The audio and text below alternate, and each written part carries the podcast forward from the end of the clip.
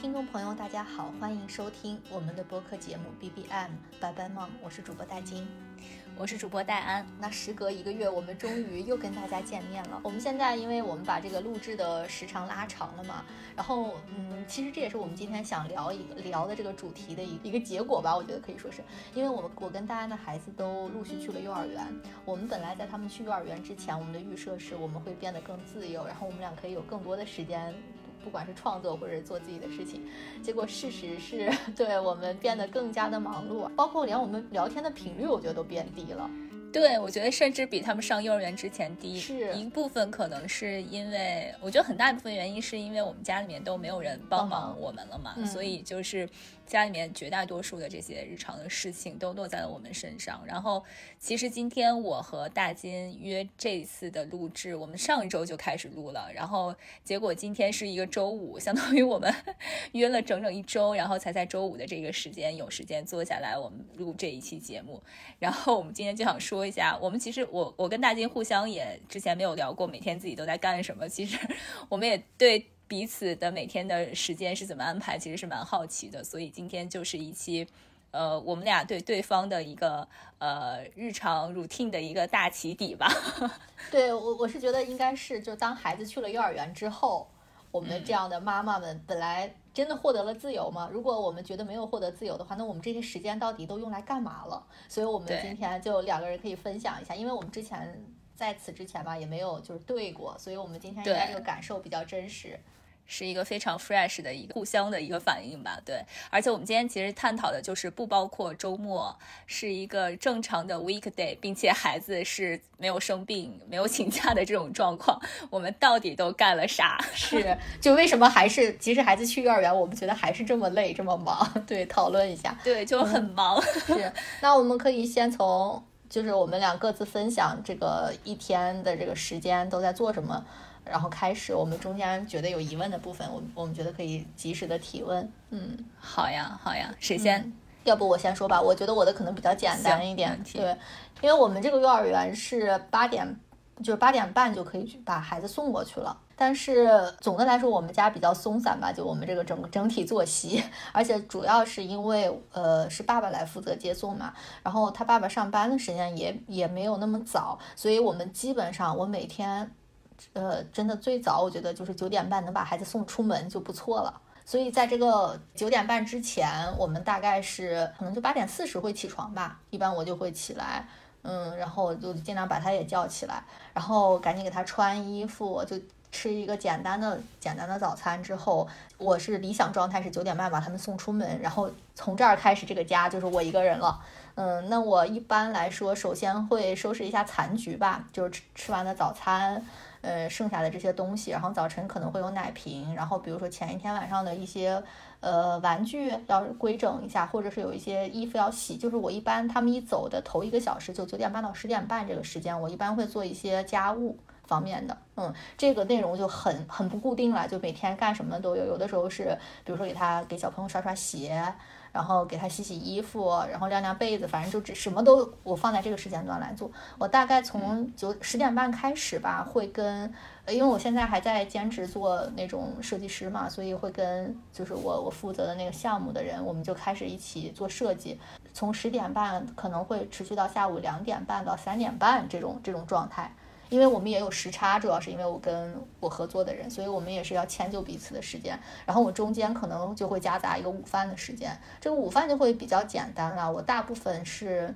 嗯，比如说前一天晚上做多的，然后我可能会第二天中午就吃掉，嗯，或者是我一般会提前规划，就比如说我今天中午可能要吃牛肉面，那我可能九点半到十点半那个期间，在做家务的同时，我就会把这个肉先卤上。这样子，等到中午的时候，我就可以吃这个饭了。所以我中午的那个做饭时间几乎是比较短的，嗯，就以那种素食，或者是前一晚上的剩饭，或者是这种，就是我提前规划好这个时间了。所以我做饭中午午饭时间其实没有占据太多太多，基本上从两点半跟他们就整个我们这个设计结束，工作结束之后，其实怎么说呢？我觉得两点半我一结束我就。就进入一种很紧张的倒计时，因为孩子很快要回来。晚饭其实是我一天当中最头痛的。就真的是 dinner，在美国真的叫正餐。对，真的是 dinner，就是 我们家小孩，因为他用那个勺子，我感觉用的还不是很熟练，所以他可能在学校中午那一顿饭吃的也不是很饱，所以晚上这顿饭真的还是挺关键的。我们晚上是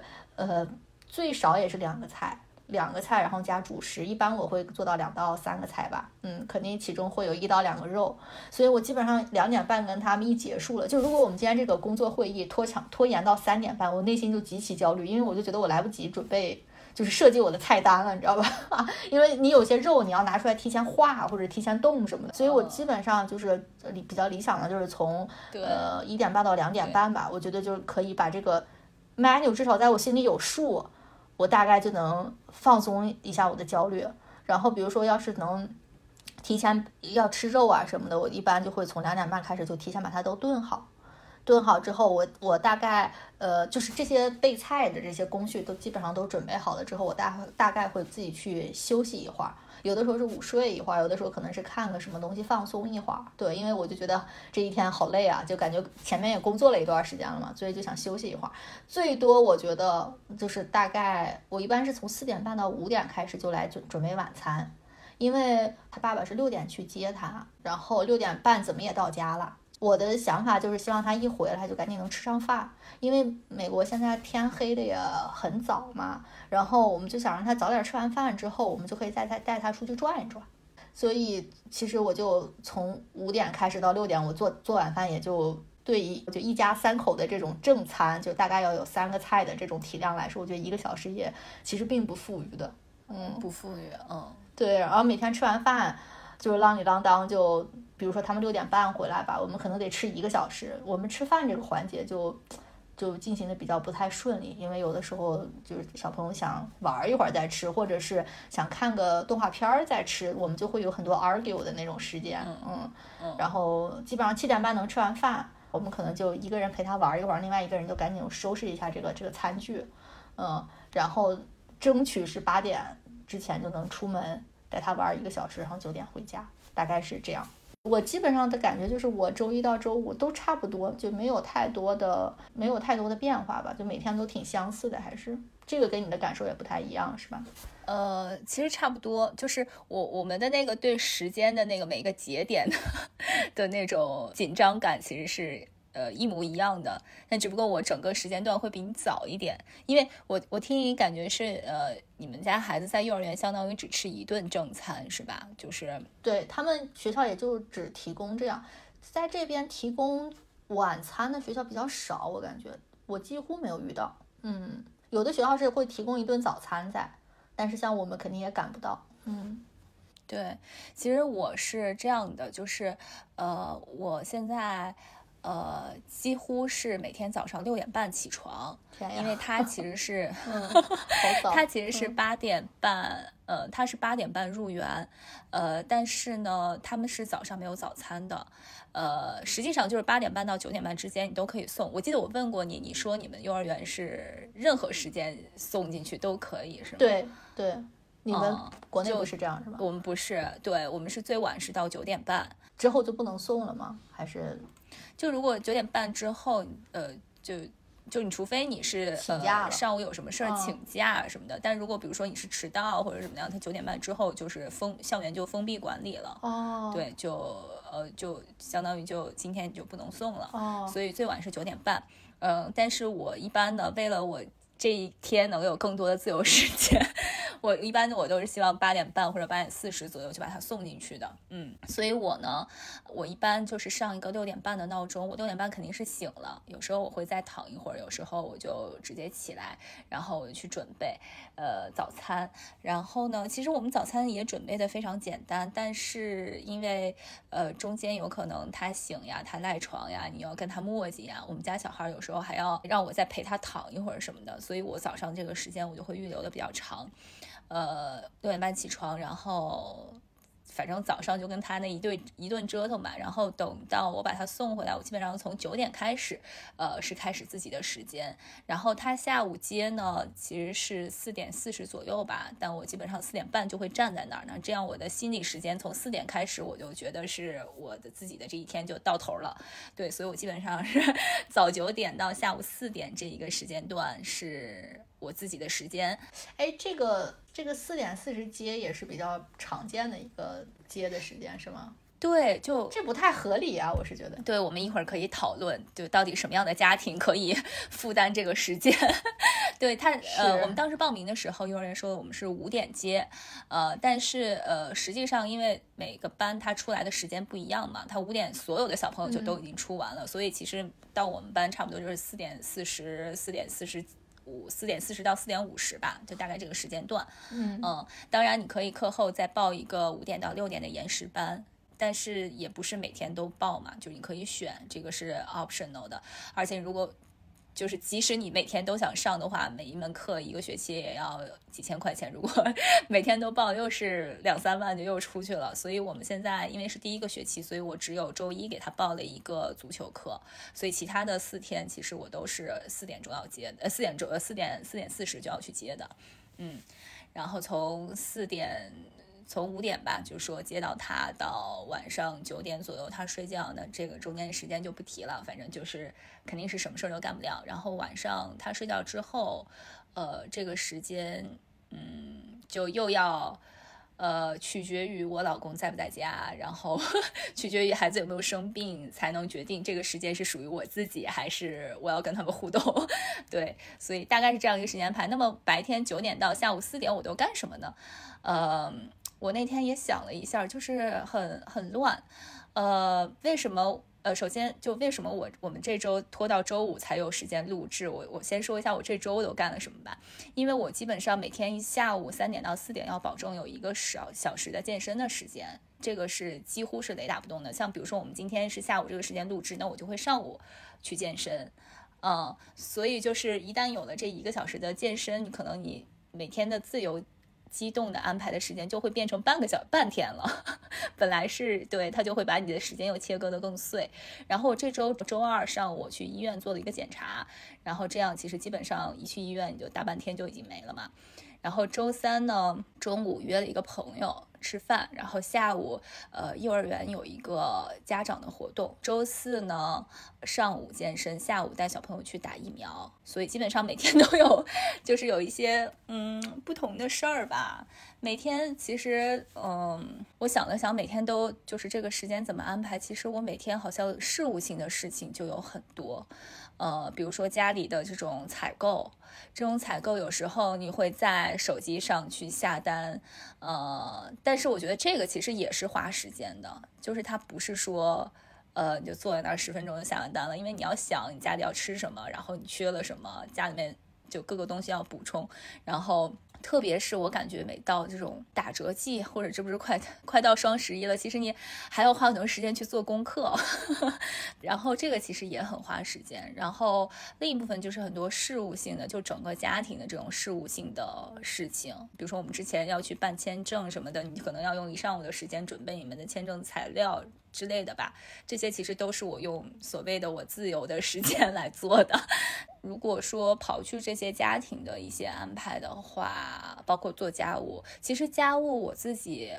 呃，就是清洁这些工作，我现在承担的很少，因为我我下午就我们家阿姨虽然走了，但我下午请了一个那个呃小时工嘛，然后呃他会下午大概三四点左右的时候来家，然后一直到晚上呃把孩子的那些什么衣服什么洗完，然后他会走，他会帮我分担一些这种呃家庭的劳动，包括晚上呃晚上其实孩子会在幼儿园吃一个晚餐，但是四点多就吃了，所以晚上我们大概六七点还会喝点粥。呀，吃一点什么菜呀，就是一些补充一些吧，呃，做一点简单的晚饭，就这些。那你们的晚餐呢？你们大人的晚餐呢？呃，我最近近因为我锻炼，我晚上不太想吃，我白天会吃比较多，然后晚上我就尽量，比如说煎个牛排，吃点什么素菜之类的，就不会吃那种很复杂的食物。这个也是孩子回来了之后你才开始准备吗？还是？呃，对，我就会让阿姨帮我稍微弄一下，就这个其实是不太费时间的。对，我觉得他会帮我承担大部分的这种清洁呀、打扫的这类工作。但是尽管如此，我还是觉得家里有很多事情必须我亲力亲为。就我觉得最大的一块是那种收纳，哎呀，我天，这个好，这个特别烦，对，就是而且就是我我现在都是比如说像那种内搭什么的，嗯，就你要一个一个在小红书上搜，就是内搭如何收纳，呃，还有那种各种叠法嘛，啊，然后我就经常就是还忘了怎么叠，再搜，每次收的时候再看看，就是好好烦，对，就是就即便如此，就是你还是白天有。呃，很多时间需要去做家务的，或者是晚上吧。我觉得这是就是家庭的这一块儿。然后像我自己要干啥，呃，我听你说你每天都会有一个比较固定的时间去工作，然后这个时间对于我来说就是很激动的了。就这些事情，因为我我不是本来计划今年年底要考试嘛，然后这个事儿就是今年我也考不成了，因为我总有别的事情会。耽误我那个学习计划，然后进度就一拖再拖。就比如说，呃，放假了，国庆放假一放放小半个月，然后加上孩子生病，我就半个月就是啥也没干。然后回来之后，基本上你就是放假之前一天和放假回来的一到两天都在整理，然后洗东西，什么收拾行李，就大概这些事儿，就特别耗时间。然后白天那个时间一会儿就过去了。对，所以就是我自己现在这个学习和工作的时间是非常不固定的。有时候就是，比如说，如果出去办事儿，在路上坐地铁或者坐车的时候，呃，看一会儿网课，呃，或者 看点儿什么东西，就没办法沉下来用一个固定的时间。所以这个可能一会儿也可以去探讨一下，就是你怎么安排你这个生活的 priority。这个明显是因为我觉得我现在把家庭的这些事情放在更优先的位置上，对，然后把自己的身体放在更 优先的位置上，对。是这样的，我的刚才听你聊的时候，就感觉我在想，难道我没有什么事务性的事儿吗？然后我后来想了一下，就比如说以我这周确实好像没有经历太多，但我想了一下，我下一周我周一的时候就需要带小朋友，也是去做那个三岁的那个体检，就是儿一看儿一。然后周五的时候马上要到 Halloween 了嘛，是他们学校组织的活动，下午就是想请家长和小朋友一起去参加，所以。就是这就至少有两天已经安排出去事儿了，然后我们一般可能周一到周五，有的时候我会自己去，我们基本上每两周吧，我可能会去大采购一次，呃，买菜的频率没有国内那么高，嗯，这边基本上是一周一买，或者是像我们现在三个人吃饭的话，吃的比较精简，可能就是一一到两周一买吧，对，还是反正会是会是有一些，但是可能没有你那么那么多，可能还是。我觉得。嗯，家庭的采购其实，嗯，占了我相当一部分的精力。就是首先是你最日常的，就是每天吃什么用什么。这是这是肯定是呃你你没法省的。然后呃虽然我现在大部分比如说就是手机上下单，但是呃有时候嗯也是会到线下偶尔啊去去买一些，就比如到菜市场你会更新鲜呀。而且有时候比如说孩子放学了之后他没地儿去没事儿干，然后我就去带他到菜市场溜达一圈，就这这种情况都会有。然后这一部分，然后第二部分就是。啊，比如说我们像我们从嗯八月份到国庆期间回了老家三次，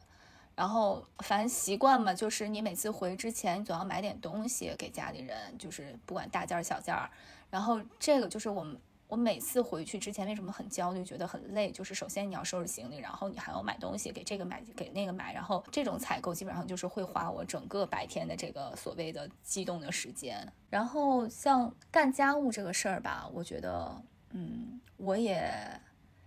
也不能说困扰，我就觉得对我来说一直是一个负担。就这个事儿，你不得不干，如果你不干的话，就没有人干。我觉得应该没有人享受这个事情。哎，有的人他爱喜欢，觉得这个事情还挺解压的，或者就是觉得很喜欢把自己的房间收拾得很整齐什么。就我也我也喜欢一个宽敞明亮的家，呃，但是我觉得做一件事情很累，因为就不管我怎么收拾。第二天就是这个房间就又乱了，就是我不是之前给你发过一张那个我们家孩子躺在一个车堆里面的那张照片吗？嗯，就是那是我们家的日常，就是我每天看了我看到他我就心情会很不好。但是我现在已经习惯了，我现在就是接受我有一个，我不得不有一个凌乱的家，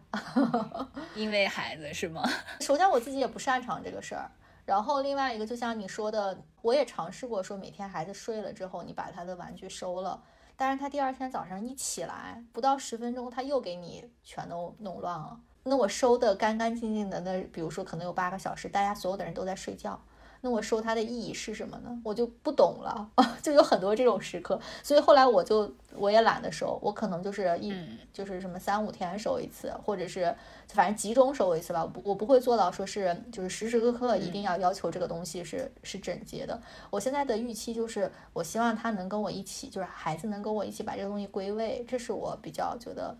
就是要急迫的解决的一个问题。我得觉得就是你让他参与进来，你不能说他一边。在这边害，然后我一边在后面收，我觉得这永远不是一个解决方案。对我之前就是也会挺烦的，然后最近我的确发现，就孩子自从上了幼儿园之后，他回来他的那种规则意识和整洁，呃，能归位会好了很多。像我们国庆节之前就是满地都是车嘛，然后他现在呢就每天玩完，他就他虽然放不回那个。篮子里或柜子里，但他全部都堆在了床底下。我觉得这也行呀。他说他停到地库里了，我说这也行。然后这咱们以后就停地库里吧。反正这些事儿现在他都自己能干，或者他放地库里，我就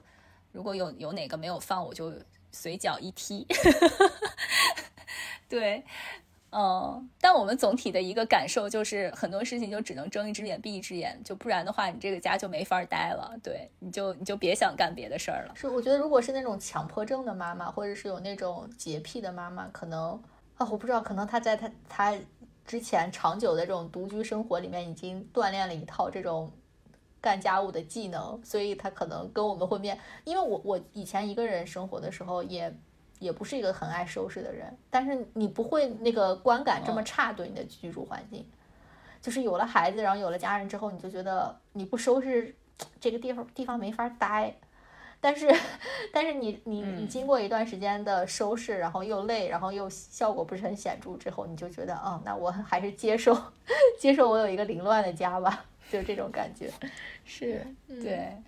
你像我，就是因为基本上国内每每年过了就是国庆的话，天气就凉了嘛，所以我之前基本每年的习惯就是国庆节之后就要把衣柜整个夏季的衣服换成冬季的衣服。但这个工作现在都快十月底了，我到现在都还没干。我每天都想我明天要干，但是每个第二天都没有时间干。但这件事情如果你不干的话，就没有人干。就这个跟孩子无关，就是有孩子之前就是这样的。就是嗯，就是伴侣就总会觉得一夜之间他们的衣橱就哎焕然一新了。当然他也换不换他也无所谓。就是如果这个柜子我不收拾的话，他就能把呃薄的衣服一层一层的叠加在身上。哎，我们现在是我跟我老公的衣柜是分开的。对，我们一直是分开的，但是他的柜子一直都我在整理的。对，我不管他的啊？是吗？嗯，也不能这么说的绝对吧，就是。啊，怎么说呢？我每周就是我不能说每周，我几乎一周要做两到三次的一个很重要的家务，就是洗衣服。嗯，然后我就发现我每次洗完衣服要有个叠的过程嘛。我叠的时候我就很烦，都很纳闷，就这里面就一筐衣服，几乎我的衣服就几件，因为你出门少呀。嗯，对，主要就是孩子和爸爸，就是他爸爸的衣服。所以就这个部分，就我肯定会帮他们弄，就叠好了，我会帮他放到他的柜子里面，就一层一层的，嗯，但是我也不会说是看到一个凌乱的柜子，我就过去帮他收，我就可能只会把我叠好的那些衣服，就是整洁的放在一个角落里面，其他那个柜子那个抽屉可能是乱的，我也不会去管，嗯，哦，是吗？但我不行，我可能就比你的容忍度要低一点，就是因为我要帮他放，然后等我放的时候看到就已经里面翻的已经很乱了，我就会很难受。然后我就会帮他全部拿出来，然后再叠一遍，再放一圈，然后过一段时间又乱了。对，这很浪费时间，就是这个叠衣服，我觉得。对，但是你不叠又不行，因为我之前有一个，哎，我真不知道他们怎么过的。我之前有一个体验，就是呃，就很多几年以前了，那个时候我们刚结婚嘛，然后从旧房子搬到新房子，那个时候我们两个人都在上班，然后嗯。因为搬家的那个时间节点是是比较死的，就是已经约好师傅了，所以，呃，之前都是我一个人在收纳，然后等等第二天师傅马上要来了，他没有办法，所以他就加入了我的收纳大军。我本来我收纳的都是整整齐齐，哪个箱子放什么，哪个袋子放什么。然后后来因为他自己的来不及了嘛，就往进塞。对，然后就这么搬到了新家。然后那年我印象中就是。搬完了之后，我工作马上就变得很忙嘛，然后呃每天要加班，所以我每天就是 下了班之后，我总觉得这是一个事儿，你还得把这些东西慢慢的归到新家的各个地方，然后就每天干一点，每天干一点，然后直到我出差之前，这些事儿都还没干完，地下还堆着好几个大大袋子，里面都是各种各样的衣服，然后我就出差了，我出差了可能有个呃一周到十天的样子，然后等我回来以后。家里还是这个样子的，哎，就是，然后我就又开始干，嗯，所以我基本上那个搬家，我感觉前后持持续了，在我心里面的那个心理时间持续了两到三个月，因为我就是一直在收拾，一直在收拾。你愿意让比如说阿姨帮你分担这一部分的？我尝试过，但是他放完的东西我就找不着了。哦。就是，比如说，如果是厨房的东西，我就不管了，因为我用的也很少。但是我的衣柜，然后包括有一些东西没有办法让它收拾，比如说你自己的书呀，呃，或者是包括孩子的书，他也整不明白你哪儿应该放哪儿。就因为有一些还是英文的，然后有一些成套的什么的，然后基本是对，然后还有一些你抽屉里的那种，嗯，相对重要一些的东西，这些东西你都没有办法分担出去。明白，是对，所以我觉得就是我整个，我觉得家里家家务对我来说负担最重的就是收纳。哎，因为我们之前不是都看过，就是随机波动，它不是出了一期是那个隐形家务的一期播客吗？我印象中他们当时就是把那个家务分成了核心的六项，就是清洁、购物、做饭、洗碗、洗衣和熨烫。就是我们其实也可以参考他们这个分类，就是你刚才说，比如说像收纳，可能是。清洁的一部分 是吗？我觉得收纳对我来说是单独的一是个单独的，对他们没有把这个列进来。对我来说是单独一 块儿。对，是呃，我觉得这个很像清洁，其实显然是很重要的一块，但这块我是已经分出去了。但是我有时候提起，其实我也看着很难受，因为北京的天总是有灰。但我现在就只能是睁一只眼闭一只眼，因为阿姨每天工作时间有限，她也不可能每天都。全部抹一遍，所以就就只能是呃，就有时候提醒他吧。对，就呃，然后洗衣的话，其实我也觉得也还好，因为现在都扔洗衣机嘛。嗯，我觉得对我来说，其实就即便是没有阿姨，我觉得也负担不重。我觉得负担会比较重的就是叠衣服、收衣服，其实还是收纳。对，洗完之后怎么办？这些东西。对，哎呀，我觉得女人总是被家务所累。对，所以你在这个就日复一日的家庭劳动当中，有没有摸索出来一些嗯省力的小技巧，或者是有一些什么家务的好物，我们可以互相重推荐一下？我觉得第一个就是，首先就我们刚才说那个，你可能得放放低你的期待，嗯。就是你可能得接受你你你生活的居住环境就是不那么整洁的，嗯，有了这个之后，你你可你的工作量可能会减少一些吧。然后我们现在就是，其实我觉得对我来说是做饭是比较大的一块儿，因为我对嗯收纳和那个清洁都容忍度比较高，或者说是都对我的优先级比较靠后。嗯，我们可能收纳清洁都是，比如说集中做一次。然后维持一段时间，再集中做做一次。但是做饭是每一天，但吃饭是个刚需。对，每一天都，而且包括你刚才聊，其实我都，比如说你午饭什么，我其实也没有怎么，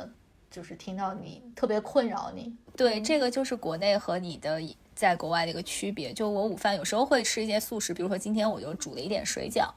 然后像有时候我就会点点一个外卖。哦，对，就这个就。我觉得就很方便嘛，对，也就是一个人吃饭的话，其实点外卖其实是最方便的。哎，你这么一说，是我回想到我当时北漂的时候，其实也不怎么做饭的，嗯，但是来了这边之后，嗯，首先我觉得点外卖很贵，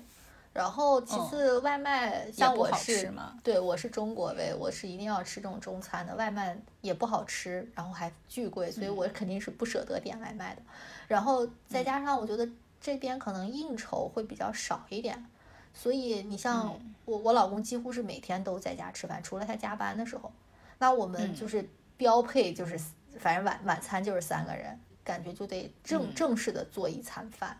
嗯，就所以这个晚餐，我觉得就是做饭是对我来说每天最就是最耗费精力的一部分家务。我现在的就是针对这一块的解决方案就是。我都不好意思说，因为我担心我们的长辈听到，可能他们会 观感不好。但我觉得也也是我们目前找到的一个过渡的方案吧。就是我发现我们家小朋友去了那个幼儿园之后，他们老师会拍一些照片嘛，然后他们拍他们的午饭的时候，所有的小朋友都是用那种一次性的碗筷的。你就汲取了灵感，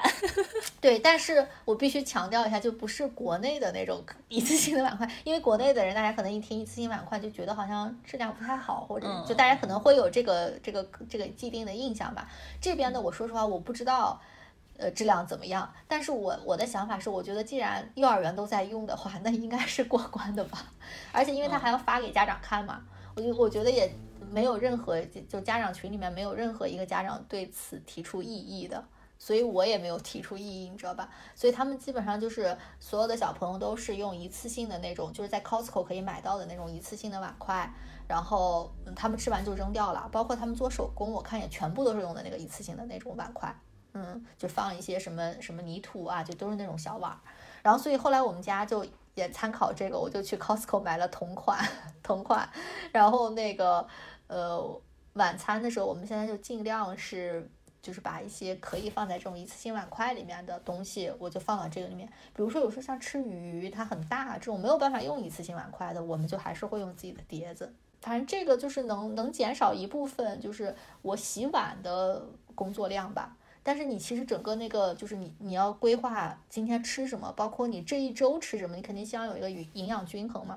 我基本上每天吃的肉都不一样。所以，我从你采买的时候开始，到你每天定这个菜单的时候，你就怎么搭配这个菜色，然后到你真的备菜，然后到你来做它，然后，嗯，其实那个洗碗只是只是这个环节里面最后的一步了嘛，嗯，就它能帮我减少洗碗的部分的工作量吧。我我其实特别能理解，虽然我现在做饭不多，呃，但是就是你知道，疫情第一年最开始的那段时间，因为那个时候就。就二零二零年初的那段时间，呃，大家都封在家里嘛，然后那个时候也没有外卖，然后啥也没有。那个时候真的就是每天要买菜，呃，然后一天三顿饭都要在家做，然后我都觉得说，我都快愁死了，就是已经吃到，嗯，不知道该吃什么了，而且。那个时候，因为你买到的就是最基础的食材，面粉、米面油、菜，然后所有的那种就是经过加工的，比如说面条呀什么的，呃，或者是那个时候不是大家都自己在家做做凉皮儿吗？对，就这种加工过的东西都都买不到，所以就每天都要和面，然后也不是每天吧，就是你只要吃面，你就要开始和面，反正就是很累，每天早上开始就做饭，做完。吃完以后洗完就又该准备中午了，中午那个时候休息一会儿起来就又该准备晚上了，就很发愁。对，就感觉每天除了吃饭洗碗，你就啥也别干了。是，我觉得做饭真的是一个怎么说？就如果你对这个事情有要求的话，它确实是挺考考验你的统筹能力的。非常。就像我，我对我我还是对吃就比较。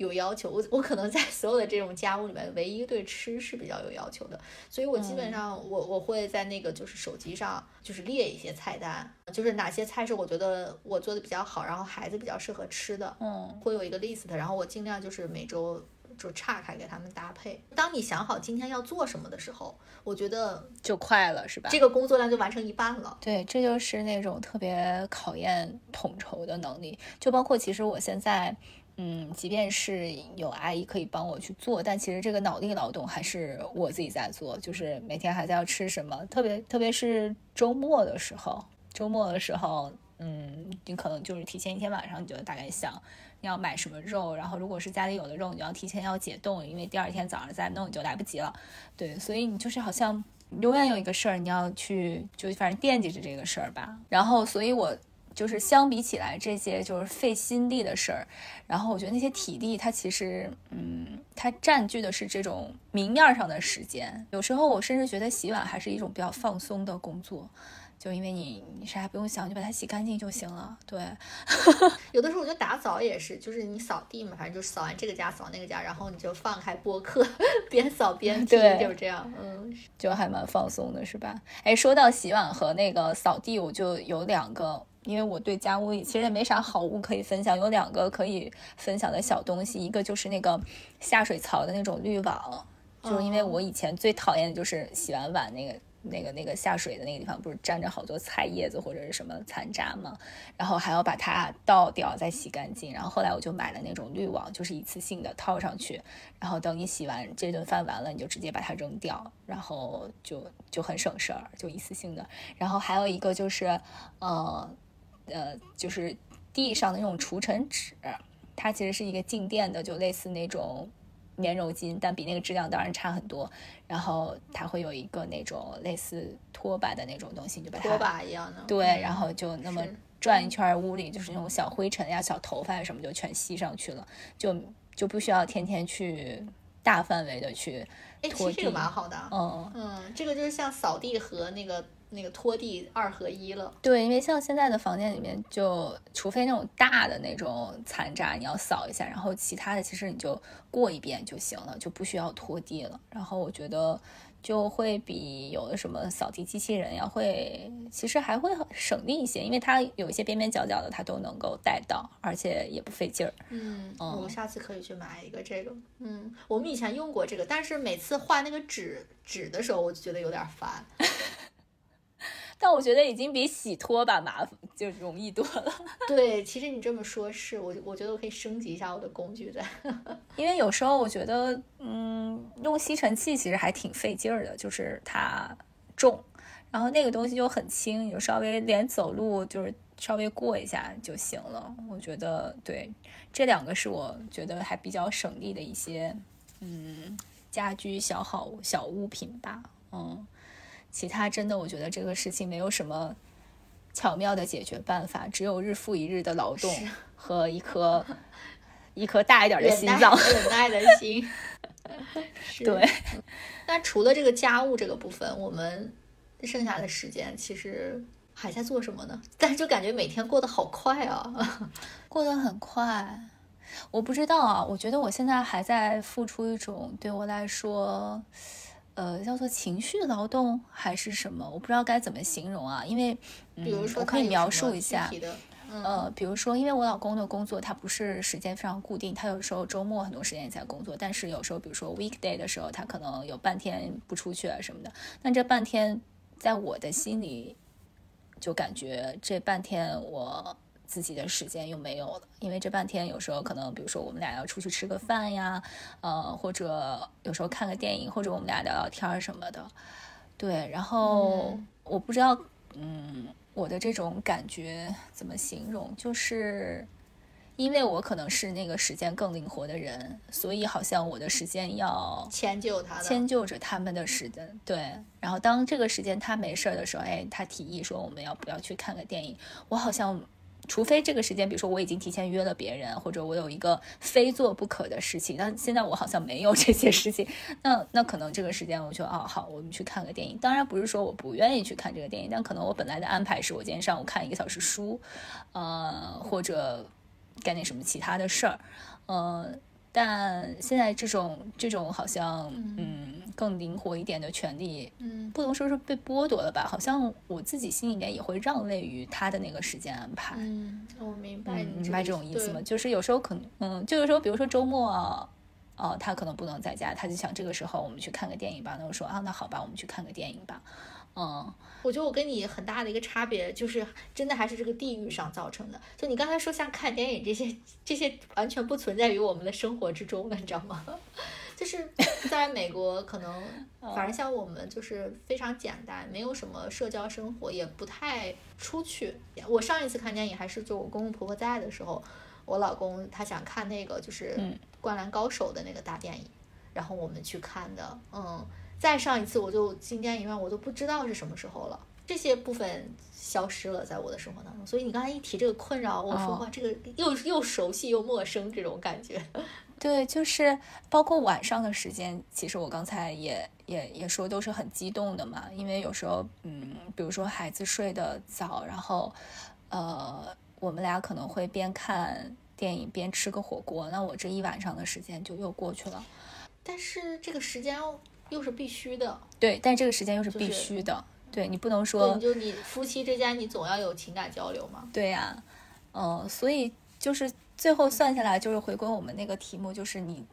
有有时间给自己吗？或者你有时间自己自由支配吗？最后算下来，真的没有多少时间，因为你就是有很多的时间你要给你的伴侣，给你的孩子，而且这些时间就几乎都是固定的。然后，所以我现在就觉得，我像，嗯，这就成了我的，怎么说呢？就好像是一份工作一样，嗯，就当。他们在的时候呢，我就是这种工作的状态。然后，呃，当这些事情都没有，包括家里的事情都没有的话，哎，我今天，呃，我可以去呃剪剪头发，然后或者 我去，呃，我实在累的不行了，我去按摩一下。对，当然这些时间就是，嗯，你也都都都可以安排在周一到周五的这白天的几个小时里面，嗯，但也都是要。前提是你的老板们 没有没有没有不需要你的时候，对，就就总体是这种感觉吧，嗯。哇，这个听下来有一点无奈。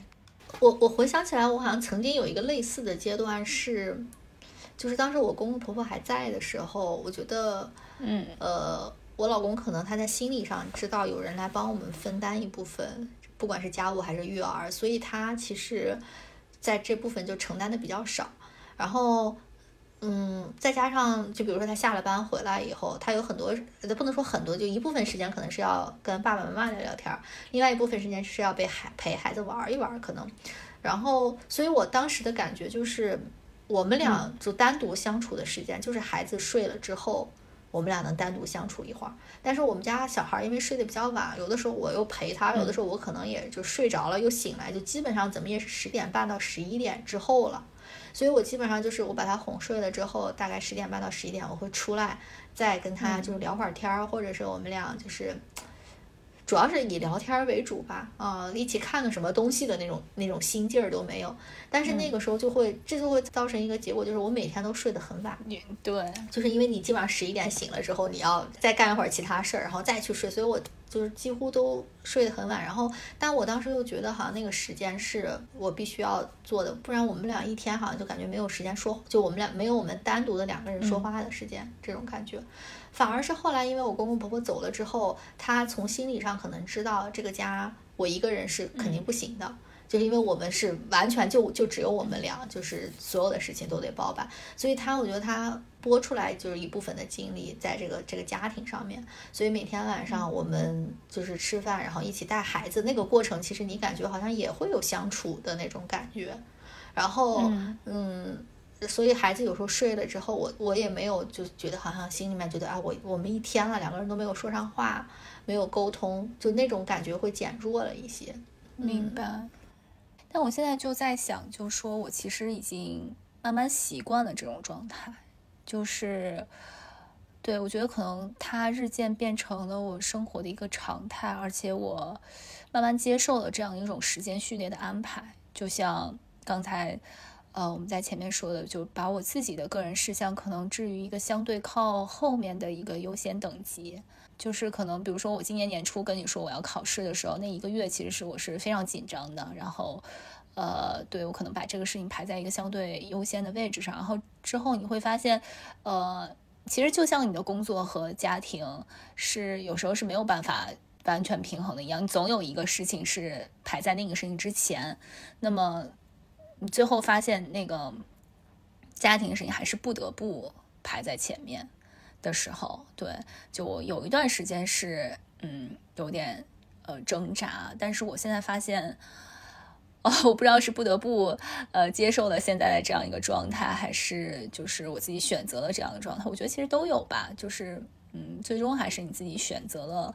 呃，这样的一个状态。所以我现在会觉得习惯了，而且我会就是比如说，其实像我刚才讲的说，幼儿园的一些活动，其实都是家长自愿参加的。我也能看到很多就是就是班级的群里面，很多家长因为工作的原因，他们也不参加，但是。我反而会觉得说，如果我参加，会对我的孩子，嗯，可能他会更开心，然后或者包括我跟老师的互动也会更好，对我更了解他，我更了解他所在的环境，然后我也有更多的机会跟老师交流。那么我觉得可能，嗯，对于他的发展来说是更好的，所以我就会主动去选择做这个事情。但我完全可以选择不做状态，所以其实很多时候是还是。嗯，自己一个选择，然后我就我就想起来，那个很多人就说，呃，上了上了幼儿孩子上幼儿园你就自由了，然后你可以干点你想干的事儿，或者是呃，你就那个可以再去工作，然后你就说我这个这个接接送孩子的时间，什么工作能让我满足这个接送孩子的时间呢？就是你早上八点半送。你就算直接去上班，但何况我早上我根本没有，根本就没有时间捯饬自己啊！就是你，你回应了他的需求，你自己每天送孩子，我都不洗脸，我戴个口罩，戴个帽子，然后就去送他，然后四点多就要接。如果是双职工的家庭，什么样的家庭能够，什么样的工作能能能满足你这样的这种需求呢？所以你家里面必须得有一个人帮忙。全职的去，是对我就在观察我们幼儿园门口接送孩子的人。让我惊讶的是，就可能因为我们这个还是一个私立幼儿园吧，我觉得父母是占了一半的，至少占了一半。嗯，然后其他一部分爷爷奶奶，然后很少少部分有那个阿姨保姆这种的。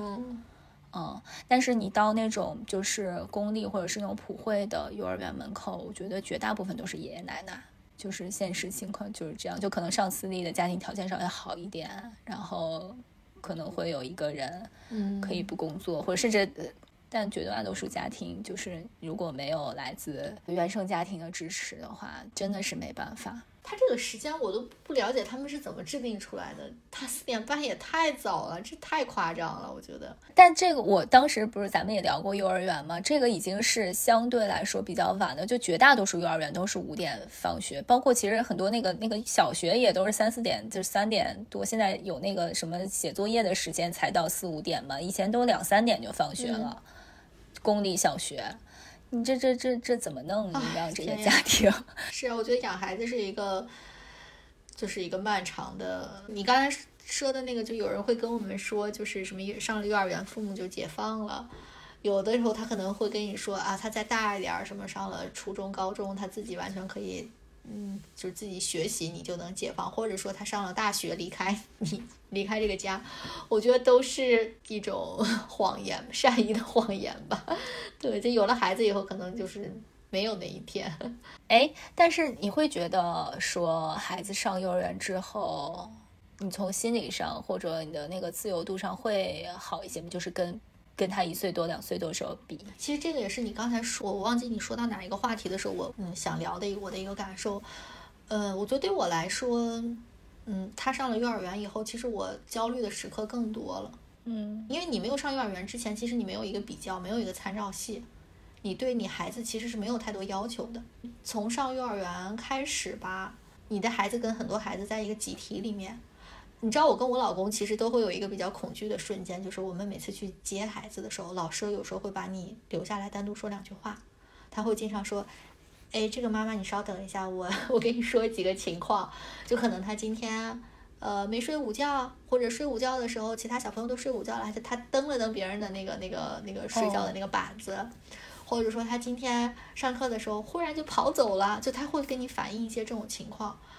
然后他会发一些照片。”然后我经常会在，反正我们家小朋友属于那种就是嗯比较，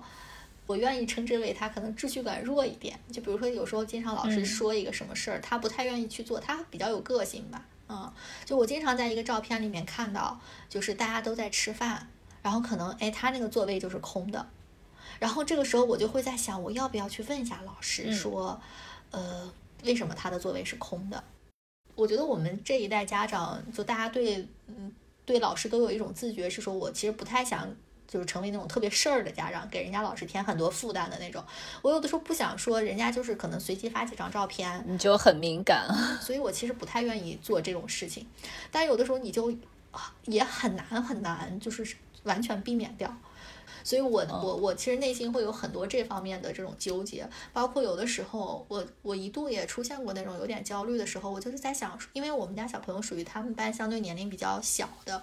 然后我在想他 follow 的不太好，是不是一我这个决定做错了？就他应该去那个小班，小班，嗯，对，更小的班的话，他就是年龄比较大的孩子，我不知道，就是这些。这些情况其实都带给过我很多精神上的困扰，然后有的时候我老公也会跟我说，我 老公就说：“哎呀，我特害怕他们老师又把我叫住，就说要要聊两句。”然后我们俩有的时候他睡了以后也会抱在一起说：“哎呀，怎么办呀？这……”然后但我老公就说：“没事儿。”他就觉得，嗯。他他可能就是年纪比较小，嗯，而且他之前从来没有上过幼儿园嘛，就在美国不是很多小朋友幼儿园之前去上过一些 daycare，就可能这个集体生活上又会好一些。他现在的情况就是他也对他们这个幼儿园班级比较熟悉了，所以他的行为是愈发的乖张，你知道吧？就是他以前只是不说话，他现在就有点在他们班调皮捣蛋的那种。那天老师就就跟我说。说他们在上课，在上那种 circle time，circle time 有点像那种讲课的那种那种时间吧。说他忽然就就站起来唱歌跳舞在班里面，然后带动了他们班其他同学也唱也也就是不好好听课。说当时场面一下就很混乱，然后就是反正就是这些就是你有意无意的来自老师的给你对孩子的一些反馈以及。他们班同龄的孩子跟你的孩子进行的一些对比，嗯，会在你的心态上造成一定的变化。嗯，我以前在上幼儿园之前，其实没有这方面的焦虑，而且我那个时候是十分的有信心，说，呃，我觉得我的孩子不要跟别人比，我的孩子就是很独特的。但是当你真的到了一个可以比较的环境里面的时候，其实还是会有冲击到你的。对，这个是一个很正常的这种心理反，就是当 一群小孩在一块儿，你就会难免去比较。嗯嗯，我觉得你刚才说到的一些具体的一些情况，我们可以放到下一期的时候我们再探讨。但是，呃，你的这种这种心理的感觉，我完全能够体会。就是我们孩子刚。他八月份入园的，但是九月份是有一个正式的开学。就在那个交接的时候，我有一段时间，呃，短暂的有一段你这种感觉。然后我最近反正好一些了吧？嗯，我觉得可能跟像我前段时间刚开始特别焦虑，是因为他因为呃刚上幼儿园的分离焦虑，然后他那个焦虑有有传染给我。但随着他的那个分离焦虑好了的话，我自己的分离焦虑。就我我我不是分离焦虑，我是因为他焦虑，所以我我我就会有点烦躁的那种，就就好了。对，但是嗯，当他度过那一段时间之后，我觉得我整个白天的心情还是很轻松的。就这种轻松跟之前的区别，嗯，在于就其实之前呃他没上幼儿园的时候，白天家里也是有人管他的，但是那那个时间，当我在外面做自己的事情的时候，我好像。总是就跟那种上班的时候，你你你翘班一样那种感觉，嗯，总觉得好像嗯，家里面还有一个小朋友等着你，就是你回去他会特别高兴，嗯，你不在他也高兴，但是他可能没有那么高兴，就是总会觉得有一点这种感觉。但是当他上了幼儿园之后，我就就白天这个时间我就特别轻松，我就说我就会觉得说这个时间就是你们应该去幼儿园的时间，然后这个时间会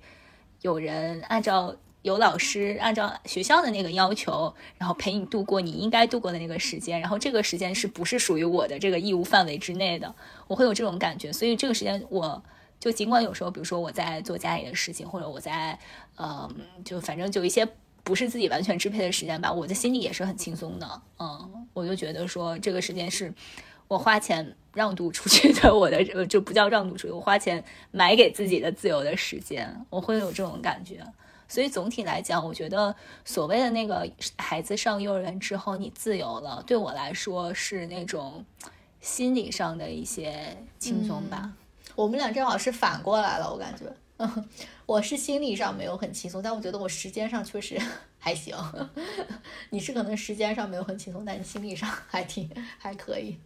对对，我我的感觉就是早上一把他送到幼儿园，我就觉得哎，我下班了。然后 然后下午一到四点就觉得哎呀，妈呀要上钟了那种感觉。对，就是嗯。但下一期我们可以聊，就是关于他 after 呃放学之后的这个时间怎么安排什么的。呃，我有过一段。我有过几天的特别难受的时间，我觉得他他在家干什么都是在浪费时间。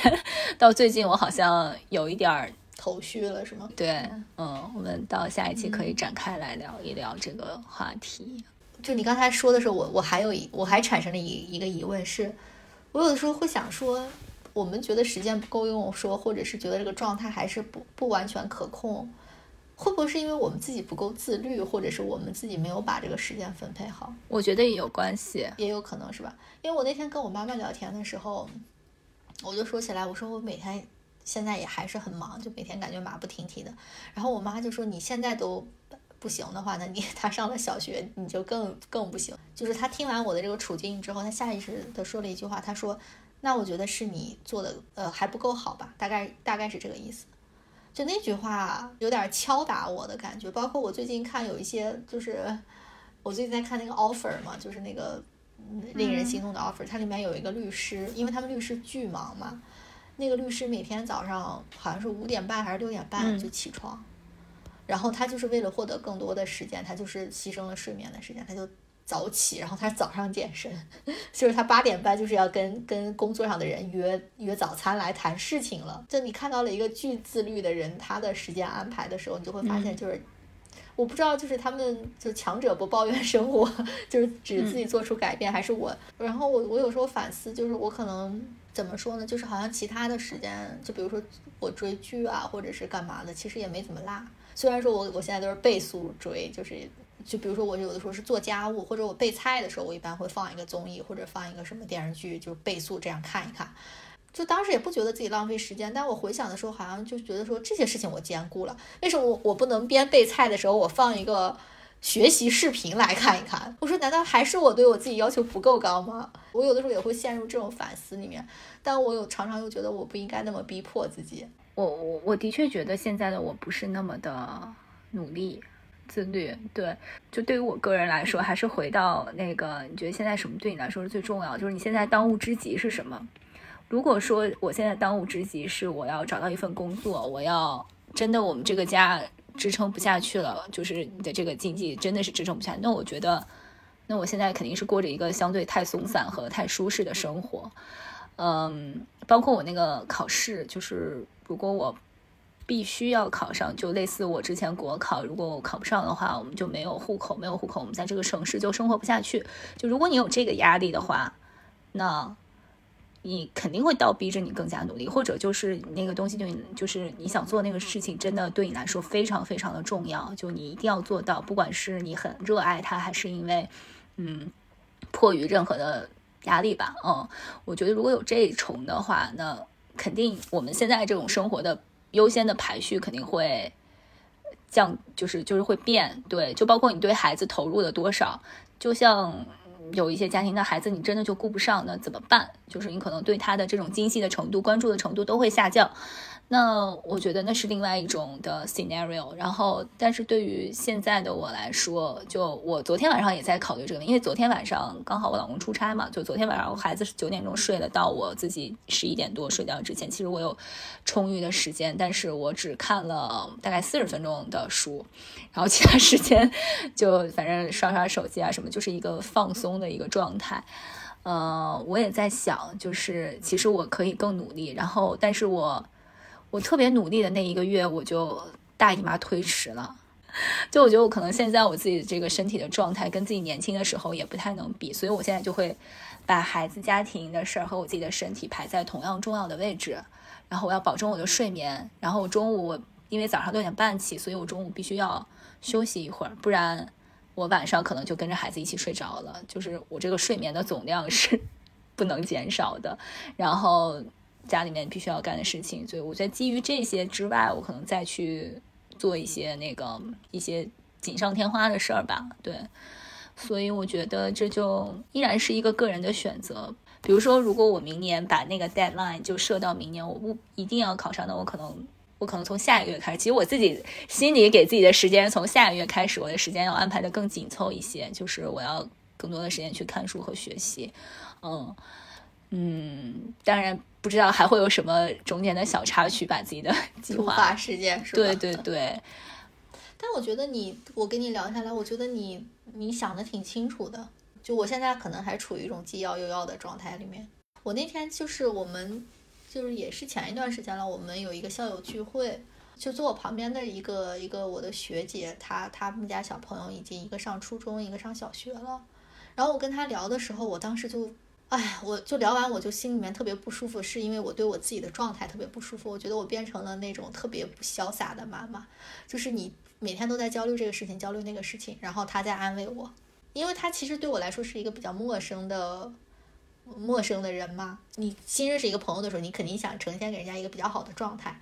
但是你当时觉得，哎，他他是一个过来人，因为我们身边说实话，就是朋友们都跟我们差不多大，我们是我们朋友里面应该是生孩子比较早的，其实没有太多经验可以参照。而且我觉得在美国带小孩跟在国内又不太一样，就是你你可能你自己的经验也没有办法参照，所以我觉得什么都是需要我自己来摸索。我有一点挺累的这种感觉。再加上这边的人际关系其实挺松散的，你可能也没有太多的这种过来人，所以我基本上就是像我那天遇到他，而且我觉得他是一个正好他那个阶段可能是刚刚过来，能给我挺多反馈的，对，所以我就跟他聊了很多的时候，然后，但是我就觉得我自己呈现那个状态是我不理想的一个，我在跟一个新朋友在一个社交状态下呈现的那种那种那种感觉，就是我当时就是挺难受的，我就。觉得人家肯定觉得我是一个特特别焦虑，然后特别鸡娃，或者是怎么样的妈妈，但其实我不是，嗯，我可能只是处在一个转变期，或者是一个在自我调整的阶段里面。后来就是那个事情，当时也挺触动我的，就让我觉得说我不应该，呃，过多的跟别人聊这种，就是呃，我内心关于孩子或者。他的成长或者教育方面的一些焦虑，我应该自己想一想，自己静下来想一想。就比如说你，你刚才给了我一个启发，就是比如说你可以想想你的生活的 priority，你的优先级是什么样子的，然后你可能想一想你对他的一个大的期待是什么样子的。嗯，可能还是要先自己再梳理一下。我分享一些我自己的想法，就是就是非常。直直接的一些下意识的想法，你说那个焦虑，其实我觉得任何人一旦做了父母，就你不做父母，其实也也都会拿自己跟其他人比较，然后当你做了父母，这种比较会放大，就是特别当你有了孩子之后，然后我觉得我我在之前的一段时间，包括其实现在也在反复，因为我们一直没有决定好小学要到哪儿去上嘛，然后你也知道北京的整个的教育环境，它要分区，每个区有不同的一样，就就哪怕你选好区以后。嗯，反正因为这个学区嘛，就是一个教育的路径的一个选择，总会让所有的家长都陷入纠结，然后就又会就很难受。我之前，呃，我们之前最开始我会想要不去西城，然后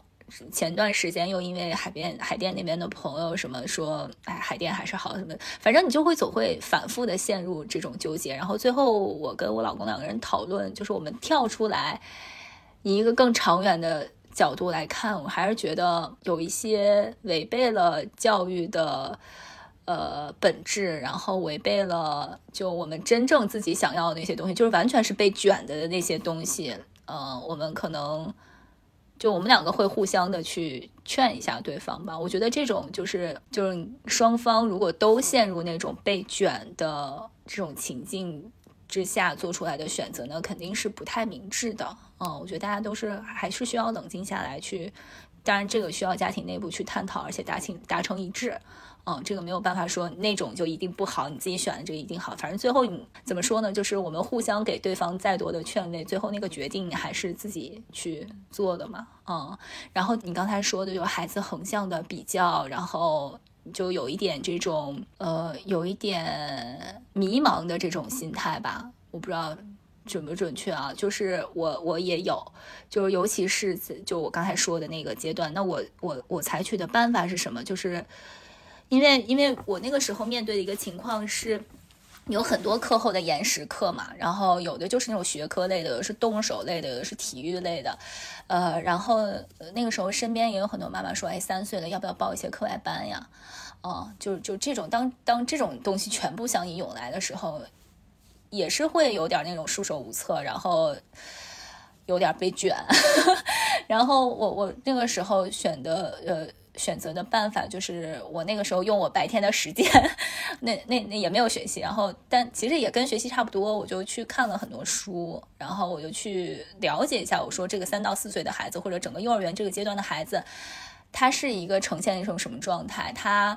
要，嗯，他需要掌握一些什么？他整个他的大脑的发育是什么样的一个机制？然后哪些是，比如说哪些东西是他应该掌握的？哪些就是完全是因为就是一些小学要考的什么证倒逼的你幼儿园去学这些东西？就我会比较会想了解清楚。这个孩子自己发展的一个机制，然后当我自己很清楚这些东西之后，那我可能我自己的思路就清楚了，然后再结合孩子自己的一些特点吧，嗯，我就再去帮他去安排这个时间，然后再去呃帮他去选择他，比如说放学之后要干什么呀，或者如果嗯对，如果学校有一些什么课，到底要不要报呀？就我觉得这个时候做出来一些选择会。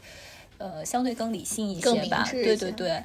对我是会倾向于就自己想清楚之后，而且自己了解清楚这个这个事情之后再去做这个决定。对这个这个部分，我们可以放到我们那个宝宝祝贺你三岁，对这个很有意思。因为我前面没想说，但是对，但是现在我觉得可能稍微。点一下，我们下下一期可正好正好预告一下，对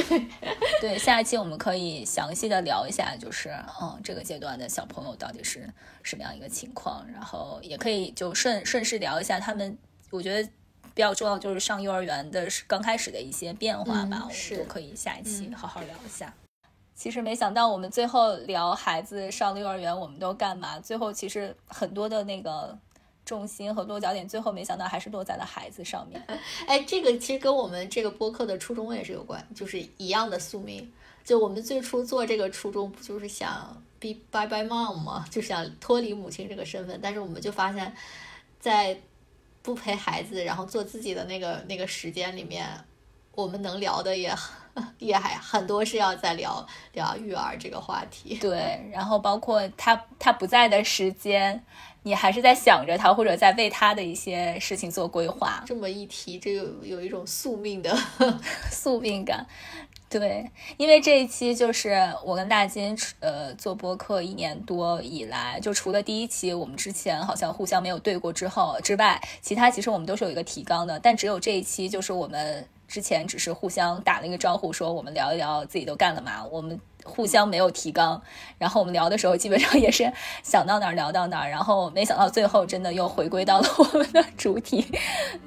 对我们努力的想就是嗯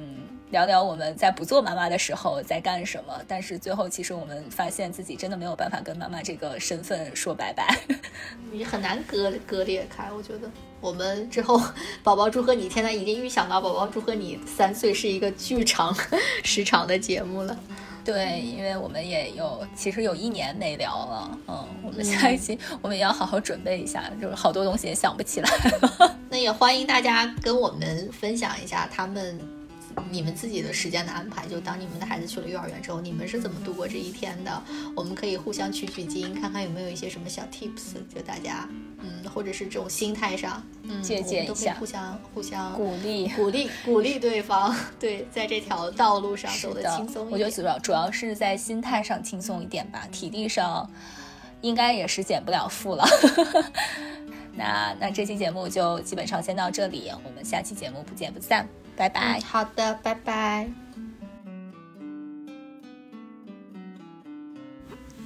感谢大家收听，B B M 听友微信群现已成立，欢迎你在微信中添加好友 Carol 下划线 No Secret 申请入群，与我们进行更多即时互动。同时，你可以在微信公众号、微博、小红书搜索 B B M Bye Bye Mom 关注我们。还可以在苹果播客、小宇宙等泛用型客户端，以及喜马拉雅、网易云音乐等平台订阅我们的节目。如果你喜欢我们的节目，别忘了给我们好评或点赞，或是在微信公众号下方点击喜欢作者给我们打赏。我们也期待在评论区与你互动。下期节目我们不见不散。